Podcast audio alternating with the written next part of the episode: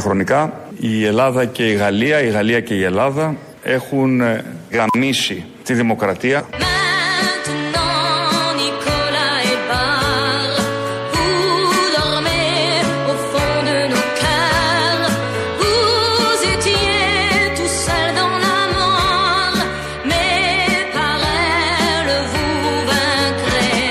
Έχουν ε, γαμίσει τη δημοκρατία. Διαχρονικά όμως. Το λέει ο Κυριάκος Μητσοτάκης. Μιλάει για τη Γαλλία, μιλάει και για την Ελλάδα και για τη δημοκρατία. Ισχύει αυτό που είπε ο Κυριάκος Μητσοτάκης. Πρωθυπουργός δεν θα μπορούσε να πει κάτι που δεν ισχύει.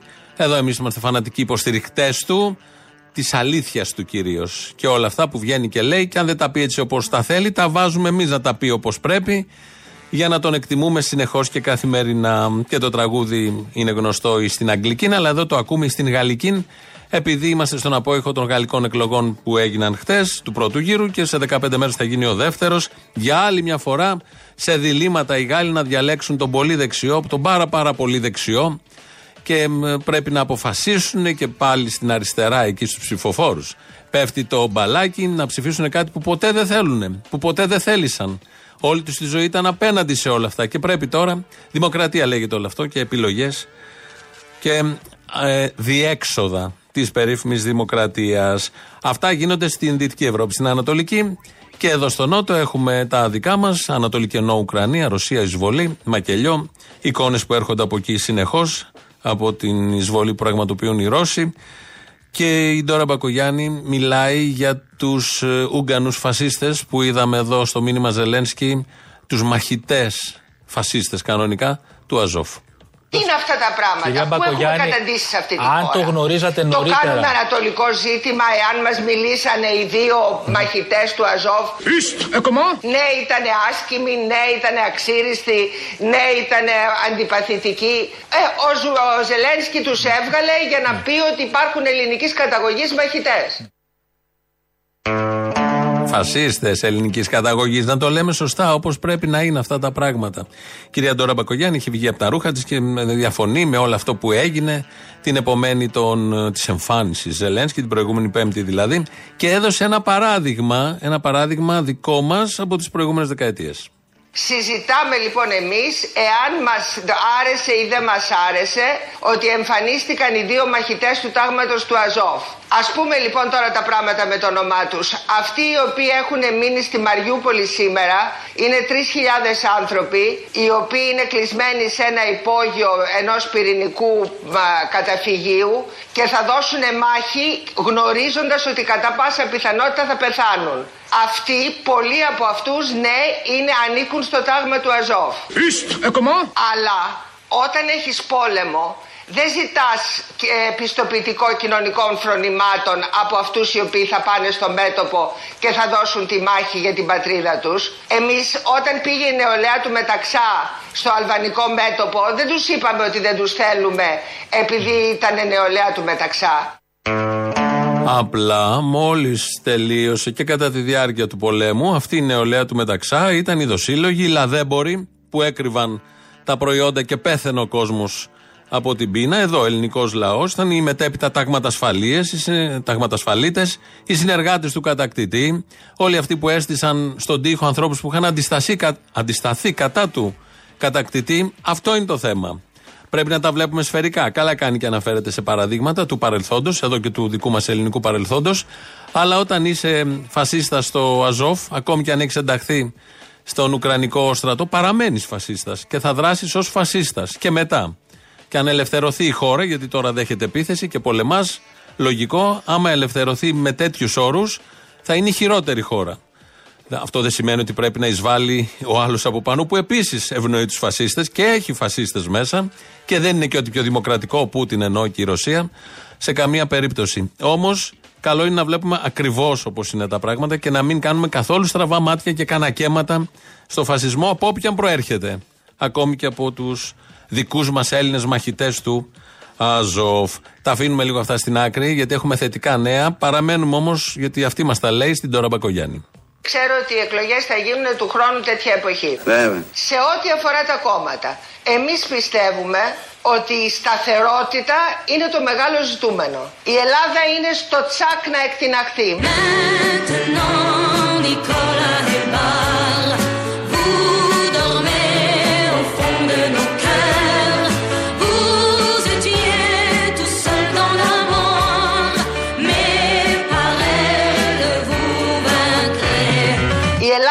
Στο τσακ να εκτιναχθεί. Μμμ, πολύ ευχάριστο αυτό. Λίγο, λίγο απέχουμε και θα εκτιναχθούμε. Ε, δεν ξέρω πώς το έχεις στο νου της και τι ακριβώς θα γίνει. Αυτά τα λέγανε και πριν κάνα χρόνο που ήμασταν στο τσακ να εκτιναχθούμε. Αλλά εντωμεταξύ έχουν έρθει κάτι ακρίβειες, κάτι παγκόσμιες κρίσεις ενεργειακές, κάτι πόλεμοι. Παρόλα αυτά παραμένουμε εμείς, ενώ όλος ο πλανήτης πάει προς τα κάτω, είμαστε στο τσακ να εκτιναχθούμε. Οπότε σταθερότητα για να μπορέσουμε να εκτιναχθούμε. Κάτι τέτοια λέγανε και οι προηγούμενοι ΣΥΡΙΖΑ. Θυμάμαι τον Καμένο να λέει θα εκτοξευθούμε. Μάλιστα ήταν ένα Πάσχα τότε που έλεγε ε, το Πάσχα που έρχεται εκτοξευόμαστε. Οικονομικά εννοούσαν. Και τώρα οικονομικά εννοεί. Δεν έγινε τότε. Δεν θα γίνει και τώρα αυτή η εκτείναξη που λένε, αλλά δεν έχει καμία απολύτως σημασία. Χρησιμοποιούν τα ίδια, τις ίδιες φράσεις, τα ίδια επιχειρήματα, μπας και πιστεί κανένας από αυτούς που πρέπει να πιστεί, γιατί σε ένα χρόνο, όπως είπε, έχουμε και εκλογές. Να, εκλογές είπαμε. Ο Βελόπουλος μιλάει ήδη με το κοινό του. Παρακαλώ. Ε, καλησπέρα σας, κύριε Πρόεδρε. Έλα, εγώ μου, καλημέρα. Καλησπέρα σας. Ε, λέγομαι Παναγιώτης, είμαι από Άνω Πόλη. Ναι. Είναι τιμή μου που μιλάω πρώτη φορά μαζί σας. Εγώ θα σας ψηφίσω. Ε, αλλά θέλω να είστε πιο ξεκάθαρο όσον αφορά τα πράγματα μέσα στη Βουλή. Να λέτε κατευθείαν ότι είμαστε με τη Ρωσία όλοι οι Έλληνες. Θα σας ψηφίσω, έτσι. Δεν με ενδιαφέρει, άλλο λέω ρε παιδί μου, μου λες τώρα μου τον έχω πει. όχι, όχι, με ενδιαφέρει. Εμένα το λέω ξεκάθαρα και είμαι ξεκάθαρα εθνικιστής. Και αυτό θέλω να το λέμε. Είμαστε Α, εθνικιστές. Κοίταξε, εγώ, Και μ' εγώ, αρέσει που εγώ λέτε την είμαστε ενοχοποιημένη, πρώτα την στο ενοχοποιημένη λέξη από τους Ναζί εθνικισμός την τιμώ. Και μπράβο και σωστά και πολύ καλά κάνει να την τιμά. Είναι ο Παναγιώτης εδώ, ακροατής από την Άνω Πόλη, ο οποίος πήρε να δώσει χαρητήρια. Θα ψηφίσει το Βελόπουλο, νέο παιδί ακουγότανε. Καμία αντίρρηση. Μπράβο στον Παναγιώτη. Δεν είναι και ο Μιχαήλ από το τάγμα Ζόφ, είναι ο Παναγιώτης. Ε, και ο Βελόπουλος είχε να πει και για την ε, Λεπέν και τα όσα έγιναν χθες. Η Λεπέν που, επαναλαμβάνω, λέει περίπου, έχει βάλει πολύ νερό στο κρασί της, αυτά που λέει ελληνική λύση. Πρωτογενής τομέας, το, το, το ΝΑΤΟ είναι, απρι- είναι αμερικανικό, ότι πρέπει να αλλάξουν πολλά στην Ευρώπη. Δεν λέει κάτι κακό. Κανείς δεν λέει αυτό ότι λέει κάτι κακό. Η κυρία Λεπέν αξιοσέβαστη. Έχει κάνει και στροφές, όπως λένε. Δεν είναι και αυτοί όπως οι Αζόφ. Εντάχθηκαν στον Ουκρανικό στρατό, άρα δεν υπάρχουν ως Ναζί. Έτσι και η Λεπέν δεν λέει αυτά τα ακροδεξιά που έλεγε πριν 10 χρόνια. Έχει γίνει πιο δω, έχει έρθει. Είναι δεξιά. Άρα είναι κάτι πάρα πολύ καλό. Φανταστείτε τώρα να ήμασταν ε, Γάλλοι και να έπρεπε να επιλέξουμε μεταξύ Λεπέν και Μακρόν ή για να το φέρω εδώ στα δικά μας. Βέβαια είναι λίγο αυθαίρετο, αλλά με βάση αυτό που είπε εδώ ο Βελόπουλος ότι είναι σαν τη Λεπέν, να είχαμε να διαλέξουμε μεταξύ Κυριάκου Μητσοτάκη και Κυριάκου Βελόπουλου. Και πρέπει ντε και καλά να διαλέξει ένα από αυτούς τους δύο. Περίπου έτσι είναι. Είναι ό,τι πιο αναλογικό υπάρχει μεταξύ Γαλλίας και Ελλάδας. Ελάτε στη θέση αυτή, ελάτε σε αυτό το δίλημα και έπρεπε- θα σας λέγανε ότι πρέπει ντε και καλά να βγάλεις έναν από αυτούς. Ενώ δεν θες με τίποτα να βγάλεις έναν από αυτούς και έχεις γεννηθεί για να μην βγάλεις ποτέ έναν από αυτούς, αλλά είναι τέτοιο το σύστημα και η κατάληξη που πρέπει να διαλέξεις έναν από αυτούς τους δύο. Α, υπάρχει και τρίτος. Κακός έβαλε μόνο Βελόπουλο. Θα μπορούσε να είναι Κυριάκος Μητσοτάκης και Κωνσταντίνος Μπογδάνος. Ρωμανέ δεν υπάρχουν εμείς και άλλοι. Είμαστε εσύ. Είσαι εγώ, είμαι εσύ, εμείς. Εμείς είμαστε τα γνωστά χαϊβάνια.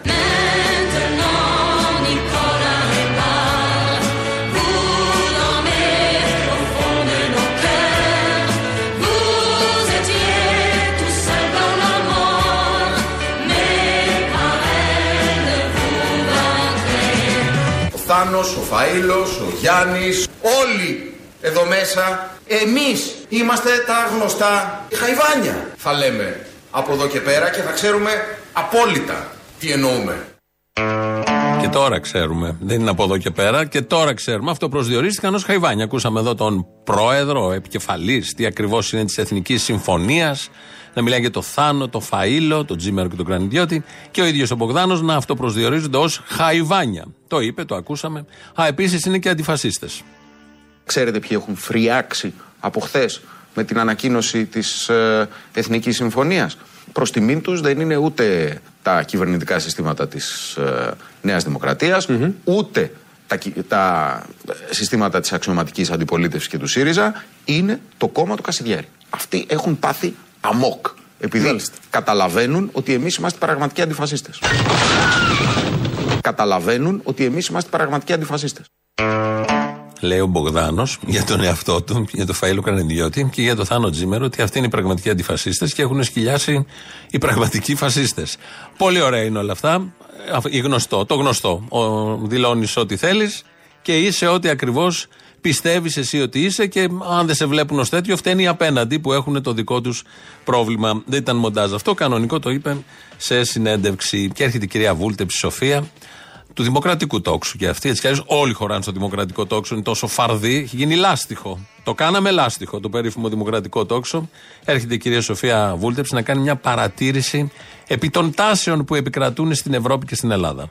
Πιστεύω ότι υπάρχει στην εποχή μας μία τάση μιας ε, συλλογικής νοσταλγίας. Δηλαδή τα έχουν μπερδέψει οι άνθρωποι, κυβερνώντας και, και πολίτες και δεν είναι ευχαριστημένοι από αυτό που ζουν ας πούμε και δεν είναι ευχαριστημένοι από αυτό που ζουν ας πούμε ε, και έχουν μπερδέψει όλα μέσα στο μυαλό τους. Παράξενο πράγμα. Ο κόσμος, οι λαοί στην Ευρώπη και τώρα με τον πόλεμο δεν είναι ευχαριστημένοι με αυτό που ζουν. Και εδώ στην Ελλάδα δεν είμαστε ευχαριστημένοι με αυτά που ζούμε και άρα νοσταλγούμε. Κάτι άλλο καλό. Και ε, το αναφέρει εκεί, το σημειώνει σε μια συνέντευξη που έδωσε για τα δικά της η κυρία Βούλτεψη και εντυπωσιάζεται με αυτή την παρατήρηση. Εντυπωσιαζόμαστε κι εμείς. Πώς, ενώ πηγαίνουν όλα τόσο καλά, να μην είναι ευχαριστημένος ο λαός. Παίρνουμε ένα μισθό και τον δίνουμε σε τιμολόγια και πάμε στο σούπερ μάρκετ και μετράμε και το τελευταίο για να μπορέσουμε να βάλουμε στο καλάθι μας κάτι για την οικογένεια. Και δεν είναι ευχαριστημένοι από αυτό που ζουν ας πούμε. Υπάρχει εσχροκέρδεια από μία σειρά μεγάλων επιχειρήσεων οι οποίες ελέγχουν και την αγορά. Και δεν είναι ευχαριστημένοι από αυτό που ζουν ας πούμε. Δεν φτάνουν καθόλου. Τίποτα. Το ρεύμα με μια σύνταξη τι θα κάνουμε; Και δεν είναι ευχαριστημένοι από αυτό που ζουν ας πούμε. 500 σύνταξη δίνω 400 για ρεύμα. Και δεν είναι ευχαριστημένοι από αυτό που ζουν ας πούμε. Είναι δυνατόν να είναι το ρεύμα σου πάει χάρη που έχεις καταναλώσει έτσι 200 ευρώ και να είναι λέγοντας 1000 τόσα ευρώ η ρήτρα προσαρμογής. Και δεν είναι ευχαριστημένοι από αυτό που ζουν ας πούμε. Για το όνομα του Θεού. Ένα παίρνει 37 κάτω στάρικα σύνταξη, παίρνει 500 ευρώ ρεύμα. Και δεν είναι ευχαριστημένοι από αυτό που ζουν ας πούμε. Μου ήρθε της φροντέρια 1193 ευρώ, σύναφα που είχε εισπράξει και τραβάω τα μαλλιά μου. Το μαλλί πώς είναι; Σκατά!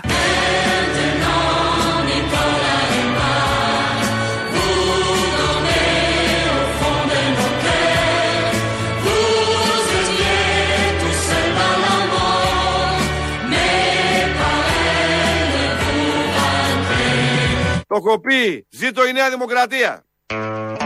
Ο Βελόπουλος είναι αυτός. Θα το βρούμε στην ε, συνέχεια. Δεν είναι ευχαριστημένοι με αυτά που ζουν οι άνθρωποι. Βάλαμε εδώ κάποιους ανθρώπους που δεν είναι ευχαριστημένοι και άρα νοσταλγούν. Κάτι άλλο. Ή νοσταλγούν και αυτό που θα θέλανε και αυτό που θα έρθει. Υπάρχει νοσταλγία και τέτοιου τύπου, όχι μόνο για αυτό που έφυγε, αλλά και για αυτό που θα έρθει. Έτσι προχωράνε οι κοινωνίες.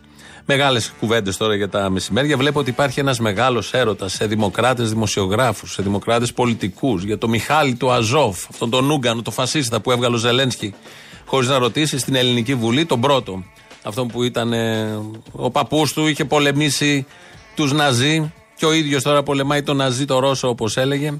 Ε, επειδή ε, τρελαίνονται πάρα πολύ και τον αγαπάνε αυτόν τον Μιχάλη Αζόφ, ακούσαμε και δηλώσεις νωρίτερα, αλλά διαβάζω, βλέπω στα social media, να τον βάλουμε εδώ με λίγο μουσικούλα για να ταιριάζει περισσότερο, ώστε να τον αγαπήσουμε όλοι και για τους κανονικούς λόγους. Καλημέρα, αξιότιμα πρόεδρε, αξιότιμα μέλη της Ελληνικής Βουλής. Απευθύνομαι σε εσάς, σαν Έλληνα στην καταγωγή. Λέγομαι Μιχαήλ.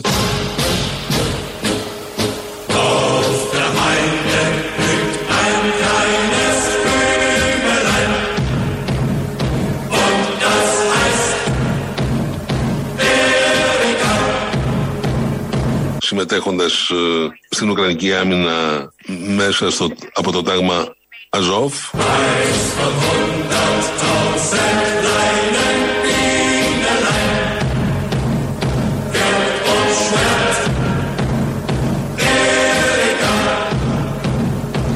Μέσα στο, από το τάγμα Αζόφ.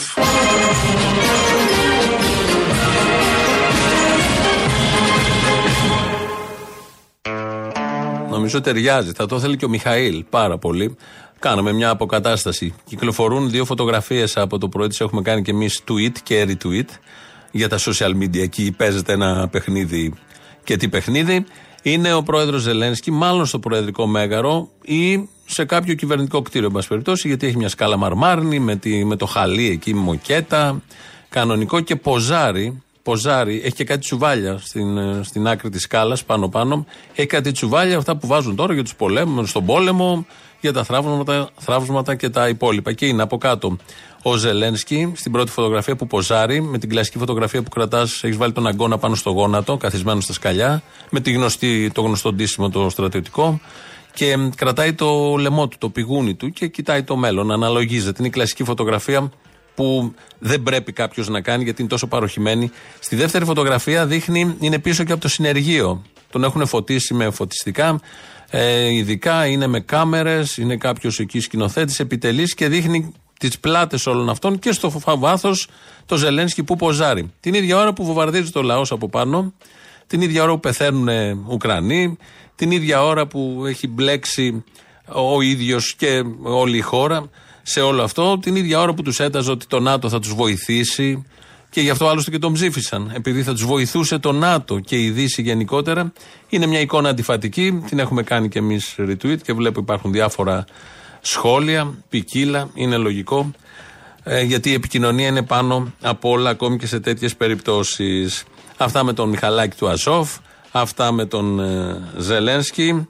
Ε, εδώ πάνε πολύ καλά τα πράγματα ε, και θα πάνε ακόμη καλύτερα. Μας το εξηγεί, εξηγεί το λόγο ο κύριος Γεραπετρίτης. Υπάρχει στον προγραμματισμό μας μια πολύ μεγάλη μεταρρύθμιση η οποία είναι το επιτελικό κράτος 2 δηλαδή η πολυεπίπεδη διακυβέρνηση, κάθετη διακυβέρνηση. Εάν θεωρήσουμε ότι έχουμε κάνει ένα καλό βήμα σε ό,τι αφορά την οργάνωση της διοίκησης και της κυβέρνησης τώρα θα προχωρήσουμε στο επίπεδο της τοπικής αυτοδιοίκησης και της αποκέντρωσης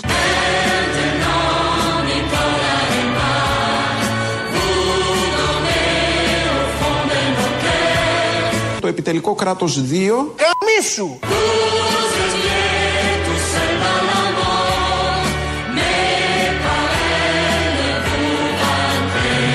Υπάρχει στον προγραμματισμό μας μια πολύ μεγάλη μεταρρύθμιση η οποία είναι το επιτελικό κράτος 2 Ο Ιησούς Χριστός νικάει. Η πέσα μου σηκώθηκε. Έχω ακούσει και έχω ακούσει ιστορίες σε αυτή την εκπομπή, αλλά τέτοιο πράγμα ποτέ. Φαντάζομαι τώρα που έκλεισε με πολύ μεγάλη επιτυχία το επιτελικό κράτος 1, θα φτιάξουν το επιτελικό κράτος 2. Και λέω μεγάλη επιτυχία γιατί, να, για παρά- δύο παραδείγματα. Πέρυσι στις φωτιές το επιτελικό κράτος 1 τα πήγε τέλεια. Στις πλημμύρες τα έχει πάει τέλεια και κυρίως στα χιόνια. Στην ε, κακοκαιρία Ελπίδα το επιτελικό κράτος 1 τα πήγε τέλεια. Οπότε έκλεισε τον κύκλο του. Χρυσό μετάλλιο. Πάμε τώρα να φτιάξουμε, όπως λέει ο κύριος Γεραπετρίτης, καθετοποιημένα, συγκροτημένα το επιτελικό κράτος 2, ώστε να έχουμε και το δεύτερο μέρος. Αυτό το κάνει και το Netflix. Όταν πάει καλά μια σειρά, φτιάχνει και τη δεύτερη μετά. Και με, και με τις ταινίες έχει γίνει και το Hollywood πριν το Netflix. Από πού παραλάβαμε το χρέος, πότε δημιουργήθηκε το χρέος που μας οδήγησε να μπούμε στην κρίση και στα μνημόνια, στο πρώτο, στο δεύτερο, στο τρίτο; Ο Αλέξης Τσίπρας, ο σύντροφος, μας εξηγεί. Αυτό που είπα ε, αστειευόμενος σε αυτή τη συνέντευξη είναι ότι είναι, της, ε, είναι στη μοίρα της προοδευτικής παράταξης στον τόπο να είναι αυτή που αναγκάζεται και να βάλει ένα κοινωνικό πρόσημο, να προστατεύσει την κοινωνική συνοχή, αλλά ταυτόχρονα να νοικοκυρεύσει και τα δημόσια, τα δημόσια οικονομικά. Διότι ε, πράγματι, δεν το λέω εγώ, το λένε οι αριθμοί, η κυβέρνηση Καραμάλη παρέδωσε στον, ε, στην κυβέρνηση του Πασόκ τότε, του Γιώργου Παπανδρέου, ένα έλλειμμα το οποίο ήταν ε, πρωτόγνωρο. Και ήταν και η αιτία ε, για την οποία οδηγηθήκαμε στην κρίση.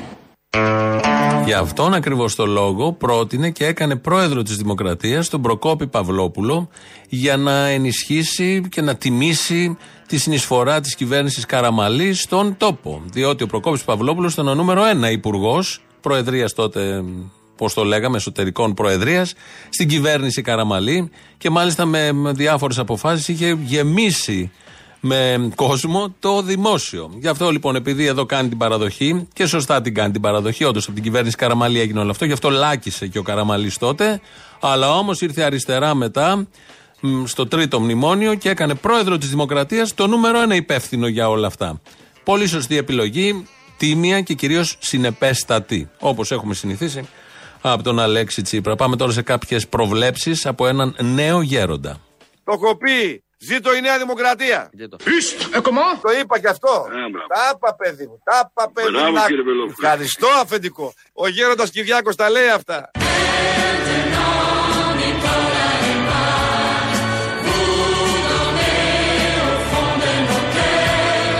Ζήτω η Νέα Δημοκρατία. Ο γέροντας Κυριάκος τα λέει αυτά. Καμίσου.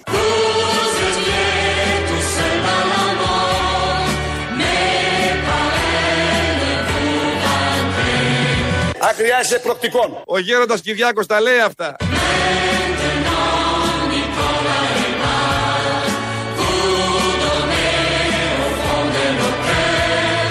Ο μπάφος ο Μαροκινός είναι από τους πιο καλούς ποιοτικά. Ο γέροντας Κυριάκος τα λέει αυτά.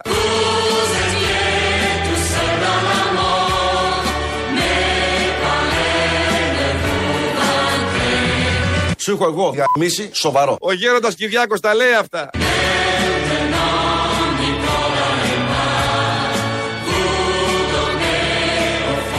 Ο γέροντας Κυριάκος, έτσι αυτό προσδιορίζεται. Τα λέει αυτά. Θα προσκυνήσουμε και τις παντόφλες, άμα χρειαστεί, του γέροντα Κυριάκου Βελόπουλου. Άλλωστε έχει προσφέρει στην κοινωνία και με τα φάρμακα. Έχει την απευθεία σύνδεση με, την, ε, με το Θεό. Θυμόσαστε τις επιστολές Ιησού που μόνο αυτός τις είχε. Και δεν ξέρω τι άλλο μπορεί να γίνει στο μέλλον ώστε να σώσει και τον ελληνικό λαό. Είμαστε αισιόδοξοι για αυτόν. Ένας γέροντας τέτοιου τύπου χρειάζεται. 2.11.10.80.880. Τηλέφωνο επικοινωνίας είναι μέσα. Σας περιμένει πολύ μεγάλη χαρά.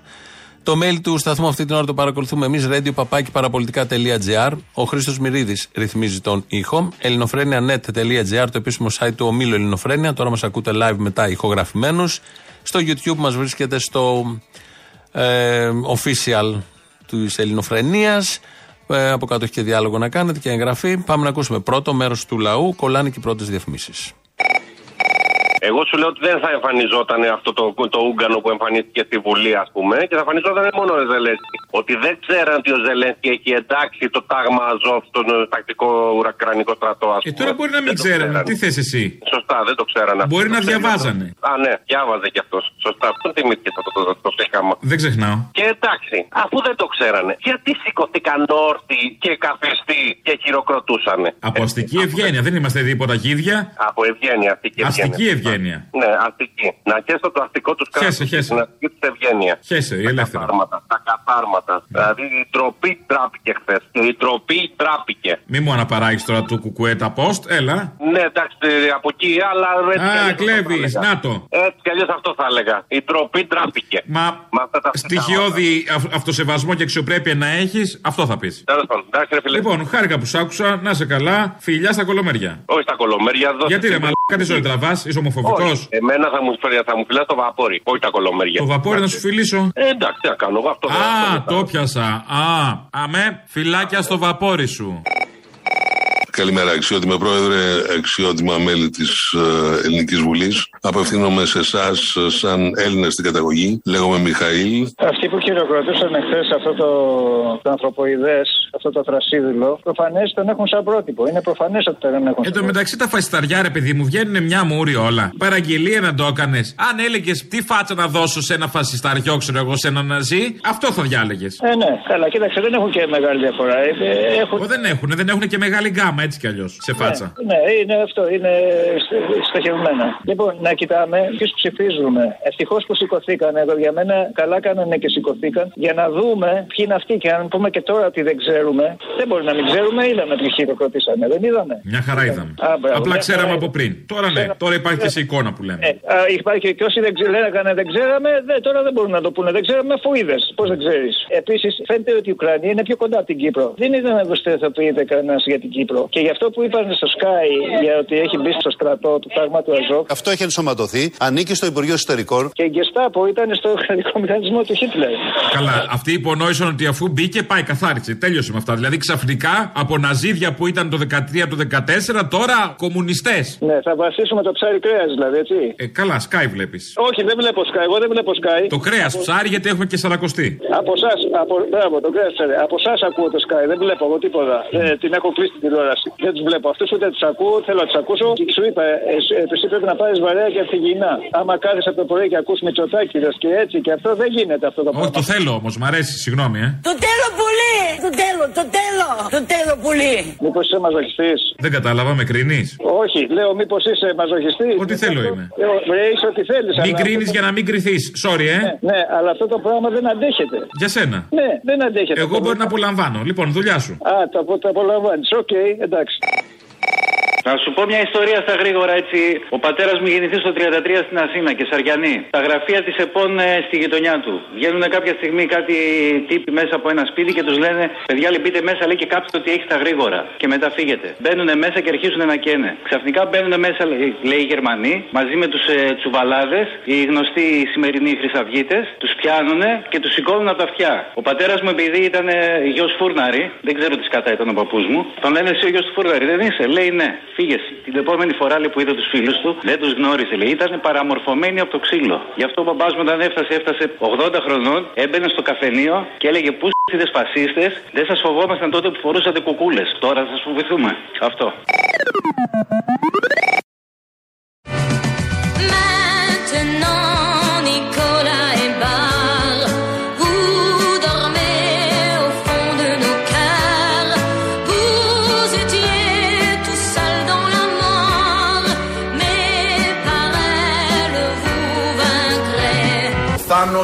Θάνος, ο Φαΐλος, ο Γιάννης. Είμαστε τα γνωστά χαϊβάνια, θα λέμε. Από εδώ και πέρα και θα ξέρουμε απόλυτα τι εννοούμε. Ε, κάποιοι ξέρουμε από πριν τι ακριβώς εννοείται. Αλλά δεν έχει καμία σημασία. Θα ακούσουμε τώρα ένα πουτινάκι, γιατί έτσι αναφέρονται σε όσους εκφράζουν μια κριτική για τον Ζελένσκι, σε όσους λένε ναι, είναι πολύ κακό αυτό που κάνει η Ρωσία, κάκιστο, τραγικό, αλλά όχι επιλεκτική και υποκριτική μνήμη. Το καταδικάζουμε, αλλά θυμόμαστε και τα άλλα που έχουν γίνει, ώστε να μην ξαναγίνει ποτέ τίποτα από όλα αυτά. Ε, Όλους αυτούς τους βάλουν σε μια κατηγορία ως πουτινάκια. Θα ακούσουμε τώρα το βουλευτή της Νέας Δημοκρατίας, Κώστα Τζαβάρα, τι λέει για το Αζόφ και την εμφάνιση του Ζελένσκι στη Βουλή. Θεωρώ ότι με τη χτεσινή του κίνηση ή αν θέλετε με το χθεσινό του φέρσιμο ο αρχηγός του Ουκρανικού κράτους κατά τη γνώμη μου απεδείχθη κατώτερος της τιμής που του έκανε η Ελληνική Βουλή να του δώσει τη δυνατότητα να απευθυνθεί στους αντιπροσώπους του ελληνικού λαού. Όφιλε ο κύριος αρχηγός του Ουκρανικού κράτους εάν πράγματι ήθελε να καλέσει και άλλους απρόσκλητους να απευθυνθούν στο ελληνικό κοινοβούλιο να έχει ζητήσει την άδεια του Προέδρου της Βουλής. Πράγμα το οποίο δεν το έκανε. Εάν απευθυνόταν στη Βουλή ενός άλλου κράτους, του Ισραήλ παραδείγματος χάρη. Θα έφερνε μαζί του αυτούς τους εκπροσώπους του τάγματος του Αζόφ. Πράγματι και εγώ όπως και εσείς από όλη την έρευνα που έχω πραγματοποιήσει δεν έχω συναντήσει κάποιο ελαφρυντικό για την ναζιστική τους ιδεολογία και την ναζιστική τους δράση. Όταν λέω λοιπόν ότι ήταν απρεπής και κατώτερος της τιμής που του έγινε, για μένα αυτό είναι πολύ καλύτερο γιατί σημαίνει ότι από την πρώτη στιγμή ο, ο, ο, ο αρχηγός του Ουκρανικού κράτους είχε αποφασίσει να χρησιμοποιήσει το βήμα που του προσφέρθηκε, το βήμα δηλαδή που του δόθηκε να απευθυνθεί στο ελληνικό κοινοβούλιο για να υπηρετήσει το ξέπλυμα ενός ομίλου εν πάση περιπτώσει παρακρατικών οι οποίοι μπορεί να αγωνίζονται για την πατρίδα τους αλλά ταυτόχρονα όμως κυλιδώνουν κάθε έννοια πολιτικής και ιδεολογικής δράσης. Πουτινάκι λοιπόν και ο κύριος Τζαβάρας εδώ θα λέει μια χαρά όπως θα λέει κάθε λογικός άνθρωπος και ως βουλευτής η γνώμη του έχει και μια βαρύτητα παραπάνω, γιατί είναι και του κυβερνώντος κόμματος. Δεν έχουμε ακούσει από πολλούς βουλευτές τη Νέα Δημοκρατία τέτοιες τοποθετήσεις. Το ακριβώς αντίθετο ξεκινήσαμε την εκπομπή. Με τα ακριβώς αντίθετα από την τώρα Μπακογιάννη. Ε, τέλειας σε αυτά. Στα οικονομικά να έρθουμε. Η κυβέρνηση έχει δώσει πάρα πολλά. Μάλλον λάθος. Η κυβέρνηση σας έχει δώσει πάρα πολλά. Και μάλλον έρχεται ο καιρός να τα πάρουν πίσω. Και πρέπει να σας πω δε ότι στην πρώτη συνάντηση με τους θεσμούς, το κλίμα από τους θεσμούς, ξέρετε ποιο ήταν. Ότι στη χώρα που έχετε δώσει μέσα στην κρίση αυτή τα περισσότερα από όλους τους άλλους. Εσείς εδώ μας φωνάζετε όλοι ότι έχουμε δώσει λίγα και χθες στην πρώτη συνάντηση όλο το τεχνικό κλιμάκιο ήταν γιατί έχετε δώσει τόσα πολλά. Η Τρόικα λοιπόν έλεγε στον Άδων και στους άλλους υπουργούς ότι τελικά έχετε δώσει πάρα πολλά. Εδώ σε εμάς δεν φαίνονται πολλά, το καταλαβαίνει ο καθένας, το ξέρουμε, το βλέπουμε, το μετράμε κάθε μέρα. Όμως, αν η Τρόικα λέει ότι έχετε δώσει πάρα πολλά και βγαίνει υπουργός και το λέει δημοσίως αυτό, το επόμενο βήμα είναι μονόδρομος. Τι ακριβώς θα γίνουν με αυτά τα πάρα πολλά που έχουν δοθεί. Αν κάτι μας σώζει είναι οι εκλογές. Γιατί μέχρι τις εκλογές δεν υπάρχει περίπτωση να πάρουν πράγματα πίσω. Αλλά μετά τις εκλογές, όποιος και αν βγει, θα τα πάρει πίσω γιατί η Τρόικα έχει τη γνωστή άποψη που έχει και σε αυτόν τον τόπο κουμάντο κάνει η Τρόικα. Όλοι οι άλλοι είναι υπαλληλίσκοι για να φροντίζουν να είναι ευχαριστημένοι η Τρόικα. Αυτό και μόνο τους είναι υπέρ αρκετό. Έχει αποδειχθεί με δύο-τρεις κυβερνήσεις τωρινές και τις προηγούμενες. Λαός τώρα μέρος δεύτερον.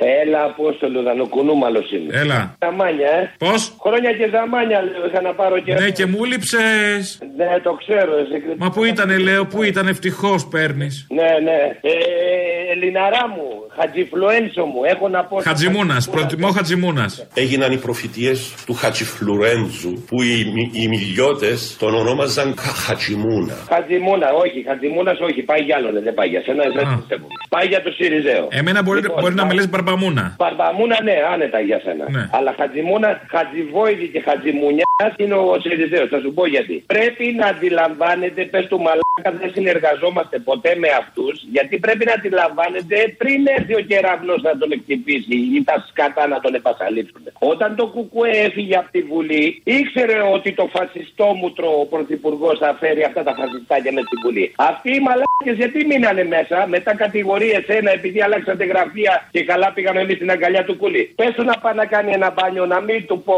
να πάει να. Γιατί με μπάνιο νομίζεις θα ξεπληθεί. Άσε μας, αγάπη μου. Έλα, δεν σωστό. Έλα, αγάπη μου, σ' αγαπάω. Δυνατά, δυνατά Γεια. και στήριξη. Και φιλιά στα κολομέρια. Γεια σου Αποστολάκο μου. Είμαι πολύ ευχαριστημένος σήμερα. Μπράβο. Αχ, το είχα έννοια, ε. Έννοια, έννοια, έννοια, έννοια μου, καραμελένια μου, έννοια μου. Δεν με ενδιαφέρει. Είσαι, δεν είσαι. Τώρα που μου είπε ότι είσαι και εγώ είμαι ήσυχος. Άκουσέ με τώρα, δεν είναι τρόπος αυτός να μου λες ότι δεν σε ενδιαφέρει. Είμαι γαϊδούρη, ναι. Ξέρεις γιατί είμαι ευχαριστημένος; Διότι έπαιρνα πριν 5-10 μέρες στη Βουλή να μην δεχθούν να μιλήσει αυτό το εγκάθιτο των Αμερικάνων ο Ζελένσκι στη Βουλή. Και τώρα μίλησε και το ευχαριστιέμαι που τους έδειξε το κάτω μέρος του σώματος. Δηλαδή, να Δηλαδή, είναι εσύ είσαι τόσο γραφικός που έπαιρες και στη Βουλή; Ναι. Έπιασε. Πήγε πολύ καλά. Μπράβο, καλή παρέμβαση. Άκου, άκου. Να είναι όλοι όρθιοι ηλίθιοι και να χειροκροτάνε τον ηλίθιο μαζί και αυτή η φωνή της Καρακάξα και αυτή μαζί να χειροκροτάνε τον Ζελένσκι. Αλλά το ευχαριστήθηκα διότι όπως ήταν ο τελευταίος αυτός με την κουκούλα, έτσι ήταν και ο Ζελένσκι και δεν έπρεπε να τον δεχθούν να, να μιλήσει στη Βουλή. Και θέλω να πω και κάτι ακόμα παραπάνω. Ότι ο Ζελένσκι είναι εχμάλωτος αυτών των δύο. Και όσοι τον συνοδεύουν κάποια στιγμή που περιφέρεται στην πόλη δίθεν, οι πίσω που τον συνοδεύουν. Ο Ζελένσκι είναι εχμάλωτο, τώρα θα τον βάλουμε και θύμα; Ωραία. Όχι, συμφωνεί με αυτούς και είναι μαζί με αυτούς. Εγώ Δεν είναι εχμάλωτο, αγάπη μου. Μαριονέτα είναι που διάλεξε να είναι μαριονέτα. Ε, φυσικά διάλεξη και, και ξέρεις ποιο το είναι το σπουδαίο. Έχει ο αντένα το απόγευμα, καλά φυσικά δεν το βλέπω εγώ. Μια, ε, μια σειρά με αυτό τον ηλίθιο και δέχονται οι Έλληνες οι ηλίθιοι να βάζει διαφημίσεις απάνω σε αυτό το έργο και να πάνε να πληρώνουν τα, τα σούπερ μάρκετ τα προϊόντα. Πάμε καλά σε αυτόν τον τόπο, ρε φίλε. Δεν είναι δυνατόν δηλαδή να μας ταΐζουν χορτάρια και να τα τρώμε. Θα έπρεπε τώρα να παραιτηθούν όλοι στη Βουλή. Θα έπρεπε να παραιτηθεί αυτή η κυβέρνηση. Ναι, σώθηκες. Δόθηκαν τόσες αφορμές και τώρα θα παραιτηθεί. Δύο θέματα. Πρώτον, ο φίλος μου ο γνήσιος ο Αποστολάκος, είδες κυριλέ, κυρίως ούτε έβρισε, ούτε ρίξε πινελί και ούτε τίποτα. Ναι, ναι, σε έχει γραμμένο στα παπάρια του. το περίμενα, ρε πούλ, να το πεις, το περίμενα. Ε, και το δεύτερο θέμα. Δεν συζητάμε για τα ούγκανα και τα ζώα που πήγαν και ψήφισαν αυτά τα πολυφάδια, τα χουντικά τύπου Άδωνη, τύπου Βορύδη, τύπου Κούλη, αυτά τα χαζοχαρούμενα. Συζητάμε και θέλω να δώσω ένα μήνυμα στους νέους που δεν πάνε να ψηφίσουν ή σε αυτούς που έχουν απαξιώσει την πολιτική να δούνε τι γίνεται. Δηλαδή είναι η παλιά ρίση που λέει ότι όταν δεν ασχολείσαι με τα κοινά είσαι καταδικασμένος να σε κυβερνάνε οι ηλίθιοι. Αυτοί λοιπόν την ηλικιότητα του λαού ποντάρανε και Πού θα εκεί ποντάραν κερδίσανε. στην ξυπνάδα του λαού, μωρέ; Βγαίνει ο Άδωνης με έξυπνο λαό. Σωστό και αυτό. Καλά, γιατί τον προσβάλλεις τώρα; Είναι Παράδειγμα, είπα ένα πρόχειρο, να μιας και το ανέφερες. Τον Άδωνη θα το λέμε ακόμα Άδωνη ή Μπουμπούκο ή να το λέμε κατευθείαν αδιευκρίνιστο. Ο, ε, ο Άδωνης είναι Δηλαδή το συνώνυμο- μικρό όνομα διευκρίνιστο στο μεγάλο ποσά. Όχι, το μικρό Όπως και όνομα τα ποσά είναι μου- μεγάλα. μου- Μου πάνω αδιευκρίνιστο. Είναι ε, όνομα και πόσο. Σα παρακαλώ πολύ. Δεν δικαιούται ο κάθε Έλληνα πολίτης να πει σήμερα λοιπόν ότι όλοι αυτοί που ορίονται τόσο πολύ για τον Μιχαήλ του Αζόφ μπορεί να έχουν πάρει και λίγο πουτινικό μαύρο χρήμα; Üst, ε, comment? Vrai üst. Έλα, Αποστολή, έλα, ο μετανάστη από Βερολίνο είμαι. Έλα. Έχουμε πάρα πολλά χρόνια να μιλήσουμε. Ρε φίλε, εγώ γιατί όταν εγώ στο Ιράκ πέταγα μολότοφς στου Αμερικάνους με λέγαν τρομοκράτη. Και γιατί ο Ουκρανός, αν πετάει μολότοφς στρώσου, είναι ήρωας; Αυτό δεν μπορώ να καταλάβω. Είναι διαφορετικό τώρα. Κατά των Αμερικανών και εσύ είναι δυνατόν. Πού πάει το μυαλό σου; Ειλικρινά τώρα, δηλαδή υπήρχε ένα, ένα τεράστιο στόλο που περνούσε με χάμερ και διάφορα τέτοια και εμείς ήμασταν πάνω από τις ταράτσε και του είχαμε γαμίσει κυριολεκτικά. Δεν βγήκε κανένας ζωντανός από εκεί μέσα. Ωραία, κανένας δεν βγήκε ζωντανό. Κανένας κολοαμερικάνο δεν βγήκε. Πότε λες τώρα, πότε έγινε αυτό, πού, πού; Το 2003 στη Βαγδάτη, όταν ήμουν εκεί. Α, στη Βαγδάτη, ναι. Ναι, λοιπόν, πραγματικά δηλαδή όλοι βγήκαν από εκεί μέσα κάρβονο. Ωραία. Εκείνη τη στιγμή εμένα με βάφησαν ως τρομοκράτη. Αλλά ο ήρωας είναι ο Ουκρανός που πολεμάει για τη χώρα του. Εγώ όταν πολεμούσα για τη χώρα μου. Γιατί ήμουν ο τρομοκράτης, ρε φίλε; Αυτό προσπαθώ να καταλάβω τόσα χρόνια και δεν μπορώ να πω στη χώρα μου γιατί είμαι τρομοκράτης. Κατάλαβε. Τόσα χρόνια είμαι εκτός χώρας. Πέθανε η μάνα μου εκεί και δεν μπορούσα να πάω να τη δω γιατί είμαι σταμπαρισμένο ως τρομοκράτης στα γαμμένα σπιτά τους. Κατάλαβες; Maintenant, Nicolas et Barre, vous dormez au fond de nos cœurs. Vous étiez tout seul dans la mort, mais par elle vous vaincrez. Διαχρονικά η Ελλάδα και η Γαλλία, η Γαλλία και η Ελλάδα έχουν ε, γαμίσει τη δημοκρατία. Πολύ ευχάριστο αυτό. Ε, καλό είναι αυτό. Ω καλό το μεταδίδουμε εμείς εδώ. Γι' αυτό βγαίνει και ο Ρέστης Μακρύς και λέει ότι είναι πάρα πολύ ευχάριστο αυτό. Αυτό κάνει η Ελλάδα και η Γαλλία που είναι και σύμμαχοι. Έχουμε και τα Ραφάλ, τα ευλογημένα, συγγνώμη, Ραφάλ. Η Γαλλία τώρα που ανήκει, από ποια θάλασσα βρέχεται, από τη Μεσόγειο είναι μια πρώτη απάντηση. Γιατί κάτι αντίστοιχο, σχετικό μάλλον, ρώτησε η παρουσιάστρια στο Ρουκ Ζουκ για τη Μαύρη Θάλασσα, αλλά οι απαντήσεις ήταν ε, YOLO. Τώρα θέλω να μου πείτε χώρες που βρέχονται από τη Μαύρη Θάλασσα. Αφρική, Αμερική, Ζηλανδία, Βερολίνο. Αφρική. Ιορδανία, ε, Ισραήλ, Πορτογαλία, ε, Ασία, Ιταλία, Γερμανία. Δεν βρήκαμε κάτι. Δεν βρήκαμε κάτι. Ναι, πήγαμε αλλού, είναι αλήθεια. Το πάλεψαν όμως. Είναι τρεις παίχτριες. Τρεις παίχτριες. Λένε στην τύχη χώρες, αλλά δεν πέτυχαν καμία που να είναι στη Μαύρη Θάλασσα. Δηλαδή και με τους νόμους των πιθανότητων είπανε 10 χώρες, θα μπορούσε να πέσει μία. Τίποτα απολύτως. Και το Βερολίνο είναι χώρα. Και το Ισραήλ και όλα τα υπόλοιπα. Πολύ ωραία όλα αυτά στην ελληνική τηλεόραση. Συμπολίτες μας με γνώμη για όσα γίνονται, με κατάρτιση, με αυτοσεβασμό, γιατί είναι πολύ σημαντικό αυτό στους πολίτες, να έχεις αυτοσεβασμό και στοιχειώδη γνώση βασικών πραγμάτων. Δεν λέω να είναι όλοι οι Πριτάνοι σε καμία περίπτωση. Τίποτα από όλα αυτά. Μια χαρά, αλλάζουμε θέμα. Έχουμε βάλει στο site ελληνοφρένια.net.gr και είμαστε χαρούμενοι που το έχουμε βάλει και είναι και η πρώτη συνέντευξη που δίνει η Νικόλ. Νικόλ, η Νικόλ είναι ε, γέννημα θρέμα Θεσσαλονίκης. Δούλευε στην ε, Βιομέ, στο κατηλημένο εργοστάσιο της Βιομέ, όταν τότε το είχαν καταλάβει, αφού το είχαν κλείσει οι ιδιοκτήτε. Οι εργαζόμενοι το είχαν καταλάβει και μέσα σε ένα κλίμα εκεί συνελεύσεων, έντασης του τι θα γίνει, ζυμώσεων, σηκώνεται μια μέρα ένας εργαζόμενος εκεί και τους λέει από εδώ και πέρα, θέλω να με αποκαλείτε Νικόλ, νιώθω γυναίκα. Περιέγραψες όσο μπορούσε να περιγράψει, κάντε το εικόνα, τι θα μπορούσε να σημαίνει αυτό σε μια συνέλευση αντρών κυρίως εργατών. Να βγαίνει κάποιος που μέχρι χθες ήταν ε, μαζί με τον ίδιο τρόπο, δεν είχε δώσει κανένα δικαίωμα, που λέμε αυτό το κλασικό, και να τους λέει όλο αυτό.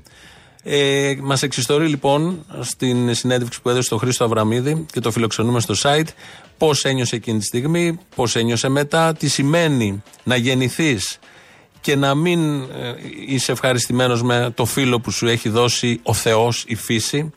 Τι θάρρος χρειάζεται να βγεις δημόσια να το πεις, τι θάρρος χρειάζεται, τι τόλμη χρειάζεται, πόσες ενοχές, με πόσες ενοχές έχεις μεγαλώσει 30 σχεδόν χρόνια, με πόσο ντροπή και πόσο φόβο και κυρίως πόσο απέραντη μοναξιά έχεις μεγαλώσει, πόσο όλο αυτό γράφει μέσα σου και πώς παίρνεις το θάρρος να βγεις και να το πεις. Ένα μικρό απόσπασμα από τη συνέντευξη που μας έδωσε η Νικόλα, ακούμε τώρα. Ναι, ήταν το καλοκαίρι του 2017. Ήδη δούλευα ένα χρόνο στο εργοστάσιο της Βιομέ. Ήταν κάτι το οποίο υπήρχε μέσα μου πάρα πολλά χρόνια και κάποια χρόνια πριν είναι ένα μικρό χρονικό διάστημα πριν από το coming out μου στη Γενική Συνέλευση των Εργαζομένων είχα ήδη αρχίσει να ε, μιλάω με κάποιες φίλες και φίλους και να το δουλεύω κάπως και με τον εαυτό μου παραπάνω οπότε ένιωσα βρισκόμενοι και σε ένα μέρος και σε, σε ένα εγχείρημα το οποίο με έναν τρόπο ε, ήταν ανοιχτό. Ένιωσα και να ε, παίρνω δύναμη και να έχω τη δύναμη να κάνω το coming out μου και στον εργασιακό μου χώρο. Εντάξει, σίγουρα στην αρχή υπήρχε μια παγωμάρα. Είναι έτσι όπως το είπες, δηλαδή υπάρχει και ένα ηλικιακό χάσμα και πέρα από αυτό, εντάξει, είναι και ένα ζήτημα το οποίο στην ελληνική κοινωνία τα τελευταία χρόνια έχει αρχίσει ε, λίγο παραπάνω να έχει μια ορατότητα και να μπαίνει ας πούμε κάπως ε, στη συνειδήση των ανθρώπων οπότε ε, στην αρχή ίσως ξένησε αλλά υπήρξε ε, άμεση ε, αποδοχή και φυσικά αυτό πέρα από το λεκτικό εκείνης της, της στιγμής μετά από λίγο μες στην ίδια τη συνέλευση φάνηκε και με, στο πρακτικό επίπεδο και στο καθημερινό από την επόμενη κιόλας μέρα είναι δια- σε διάφορα περιστατικά ας πούμε και καθημερινά μικρά πράγματα φαινόταν ότι οι συνάδελφοι είχαν όλη τη διάθεση να δουλέψουν και με τον εαυτό τους και να συνεχίσουμε να υπάρχουμε έτσι πως υπήρχαμε και συνεργαζόμασταν. Θυμάσαι κανένα παράδειγμα; Ναι, αρκετά, αρκετά, πα- αρκετά παραδείγματα, αλλά ένα ας πούμε που μ- μου έχει μείνει είναι ένα που εγώ δεν ήμουν μπροστά, αλλά το έχω μάθει από τρίτο, είναι ότι όταν δύο εργαζόμενοι χρειάστηκε να, ανα- να αναφερθούν σε μένα, ένας από αυτούς χρησιμοποίησε το όνομα που χρησιμοποιούσε έως τότε και υπήρξε δι- διόρθωση από άλλον ε- εργαζόμενο σε αυτή την πρόταση ας πούμε. Κάτι το οποίο όταν δεν είσαι και μπροστά δεν, και είναι και αρχή... Δεν είναι και αυτονόητο. Δεν είναι και αυτονόητο και είναι κάτι το οποίο εμένα τουλάχιστον όταν το είχα μάθει κιόλας ήταν ε, κάτι το οποίο λειτουργήσε πάρα πολύ θετικά στο πώς αισθανόμουν μέσα στο περιβάλλον αυτό. Όλη τη συνέντευξη, περίπου 30 λεπτά, μπορείτε να τη βρείτε στο site το επίσημο ελληνοφρένια.net.gr. Ε, την επιμέλεια του, της συνέντευξης και του βίντεο την έχει κάνει ο Χρήστος Αβραμίδης τη συνέντευξη και ο Αλέξανδρος Λιτσαρδάκης το, την κάμερα και τη σκηνοθεσία και την γενικότερη επιμέλεια.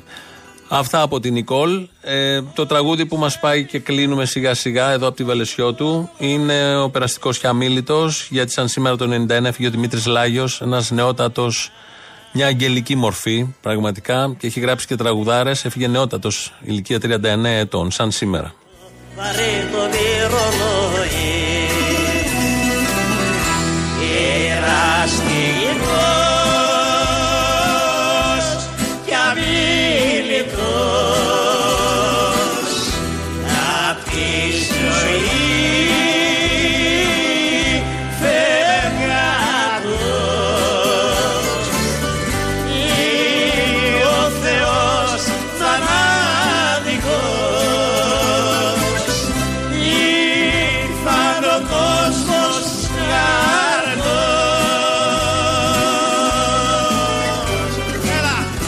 η στίχη Μιχάλης Μπουρμπούλης. Πολύ ωραίο τραγούδι. Ε, φτάνουμε στο τέλος. Τρίτο μέρος του λαού κολλάει στο μαγκάζινο. Τα υπόλοιπα εμείς αύριο. Γεια σας Έλα, ρε Αποστολή, ανέλπιστο. Ανέλπιστο. Τιμήτησε ο Πρωθυπουργός στο τηλέφωνο. Καλημέρα. Ανέλπιστο. Ε, ήθελα να σου πω την εμπειρία μου σήμερα το πρωί από το ελληνικό ραδιόφωνο που κάποτε ήσασταν και που δεν σας άντεξαν και σας διώξαν. Και φύγατε τέλος πάντων. Ήταν ε, ο, ο διευθυντής του σταθμού τέλος πάντων, είχε την εκπομπή και ξεκίνησε να λέει ότι ήταν ντροπή αυτό βέβαια. Λάθος, όχι ντροπή, λάθος. Αλλά να μην ξεχνάμε τη μεγάλη εικόνα, έτσι, όπου είναι μια επιτεθέμενη η Ουκρανία μείνεται. Και εντελώς συμπτωματικά βγάζει τον οικονόμου, τον κυβερνητικό εκπρόσωπο και λέει ακριβώς τα ίδια. Α το διάλογο. Ε, εντάξει, σύμπτωση απόψεων, συμβαίνει. Δεύτερο, να βγάζει τον ε, Σάβα, τον ε, Βαψομαλίδιο και να λέει το ανεκδιήγητο. Αυτός ξέρεις, μωρέ, ο διεθνολόγος που είχε πει για τον άλλον βγα- Σάβα, πέταξε τον έξω, σας παρακαλώ, που το είχε πει ο Πάγκαλος, νομίζω αυτός. Ο Καλεντερίδη. Είπε, μπράβο, ναι. Είπε ότι αυτός που βγήκε από το Αζόφ μπορεί να μην είναι ναζί. Είναι ναζί στο Αζόφ, αλλά όσοι είναι εκεί δεν δεν είναι ναζί, ρε παιδί μου. Τι είναι; Τίποτα. Μπορεί, ξέρεις, ότι είναι σαν τους αγανακτισμένους μου θύμισε ένα πράγμα. Ναι, ναι, Όσοι σαν ήταν του αγανακτισμένους, ναι. Δηλαδή, Επιτροπή- όσοι ήταν στους αγανακτισμένους δεν ήταν Ναζί. Οι Ναζί Ακριβώς, όμως ναι. ήταν όλοι εκεί. Ακριβώς. Το ίδιο πράγμα βγήκε ο Θάβα και είπε. Και το τελευταίο ήταν συνεχίζ, συνέχιζε να εγκαλεί το κουκουέ που έλειπε από τα έδρανα τη στιγμή που γινόταν αυτή η ντροπή. Αυτά ήθελα να πω. Και πολύ Δεν καλά πρόκειται έκανε. Να ακούσω. Γιατί, γιατί Δεν όταν προ- είσαι στην ξεφτύλα μέσα, θες να είναι και ο άλλος ξεφτυλισμένος. Αυτό δεν Ακριβώς. αντέχεται να είσαι μόνος σου. Η μοναξιά στην ξεφτύλα είναι ό,τι χειρότερο. Δεν πρόκειται να ακούσω πρωινή εκπομπή από αυτό το ραδιόφωνο. Εμπάργκο τους κάνω δηλαδή, χαίστηκαν, αλλά για, κα... για κάνα δύο εβδομάδες τουλάχιστον. Ευχαριστώ πολύ που σας έχουμε. Μεγάλο εμπάργκο Γεια σου, έκανες. Αποστόλη. Ναι. Να σε ρωτήσω κάτι, ρε. Έχουμε πόλεμο. Έχουμε. Δηλαδή, έχουμε, όχι, έχουμε, είχαμε και πριν. Όχι έχουμε τώρα που έχει στην Ουκρανία. Ναι, ρε παιδί μου, αυτός ο φρέσκος, ο καινούριος. Ναι, ναι, έχουμε. Ωραία, οι, οι εταιρείες ενέργειας σχροκερδούν, σχροκερδούν. Να μην το. Λοιπόν, να σου πω, μπορούμε να τους ονομάσουμε μαυραγωρίτε. Ε, βέβαια. Είναι οι σύγχρονοι μαυραγωρίτε τη εποχής. Α, μπορούμε. Δεν, δεν έχεις κάποιον ενδιασμό; Εγώ; Ναι. Κανέναν. Πάντα με τις ευλογίες της κυβέρνησης, έτσι όπως και τότε τη και τώρα. Ωραία, στην ε, συναυλία γιατί δεν ήταν ο Νότσος Φαγιανάκη. Δεν τον καλέσαν, δεν πήγε. Ε, κρίμα, όχι. Ναι. Μπορούσε, ε, μπορούσε μάλλον να πάει. Νομίζω πως δεν μπορούσε. Δεν μπορούσε. Νομίζω Καλώς. θα πήγαινε το μαρούλι σύννεφο, άμα, άμα πήγαινε εκεί πέρα, και η ντομάτα. Λοιπόν, έλα, γεια. Έλα, Αποστόλη. Έλα, ποιος είναι; Ο αυγολέμονος. Να, Ξέρεις τη διαφορά, Αποστόλη μου, έξω με μαλάκα ποια είναι; ποια διαφορά; Έξιμο με μαλάκα. Ποια είναι; Ο έξιμος λέει μια μαλακία και το σταματάει. Ο Άδωνης το μαλάκα συνεχίζει, αν του τα λέει. Α, τα πες όλα. Έλα, γεια. Δεν δικαιούται ο κάθε Έλληνας πολίτης να πει σήμερα λοιπόν ότι όλοι αυτοί που ορίονται τόσο πολύ για τον Μιχαήλ του Αζόφ μπορεί να έχουν πάρει και λίγο πουτινικό μαύρο χρήμα; Üst! Comment? Vrai Üst!